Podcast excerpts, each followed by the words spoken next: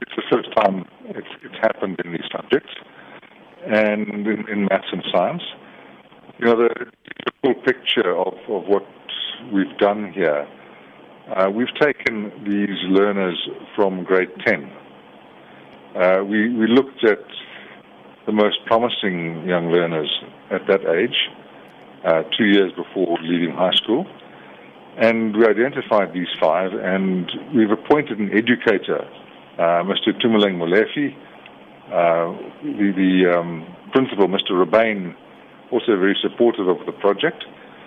And what uh, has done is he has coached these learners uh, over the past three years. And as a result, they, for the first time, Carnarvon High School has graduates uh, with these passes in, in maths and science and they're not able to go to university. Uh, but for, better than that, the SKA project will be supporting those learners full costs during their undergraduate studies, subject, of course, to performance uh, by them at university and also that they take courses that are of interest to the project. In other words, BSc, engineering, etc. Um, Dr. Adams, can you tell me who they are and how they performed? But first of all, uh, the names of them: Anva Adams, uh, Jane Nathan de Klerk, Kyle Henderson, Sedwell Abdul, Bradley Bosman. Uh, and essentially, you know, broadly speaking, their, their results were uh, level five, or I, I think it in the 60s roughly, in all their subjects. Uh, so, in other words, to get the picture here, previous year there was nobody, and as a result of this program, you now have, have five learners that have those marks that will enable them to go and study technical subjects at university. Um, doctor, do you know specifically what they're going to study? Yes, uh, you know, of course, the, these are all provisional because you get provisional acceptance.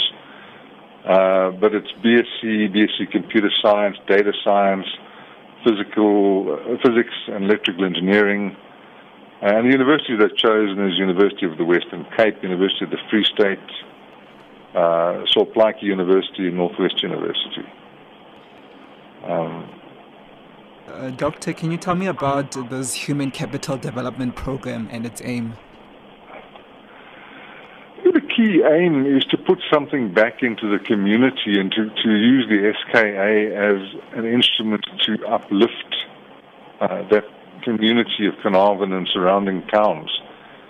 Uh, also, there's an element of self-interest in it for us, in that we would like technically qualified people from that environment to contribute towards the SKA. It's obviously good for us uh, if the SKA has a home in the community. In other words, people from that community are employed by us as site engineers, uh, commissioning scientists, etc., etc., uh, so that the SKA feels part of the community, it's of the community, and then it's sustainable.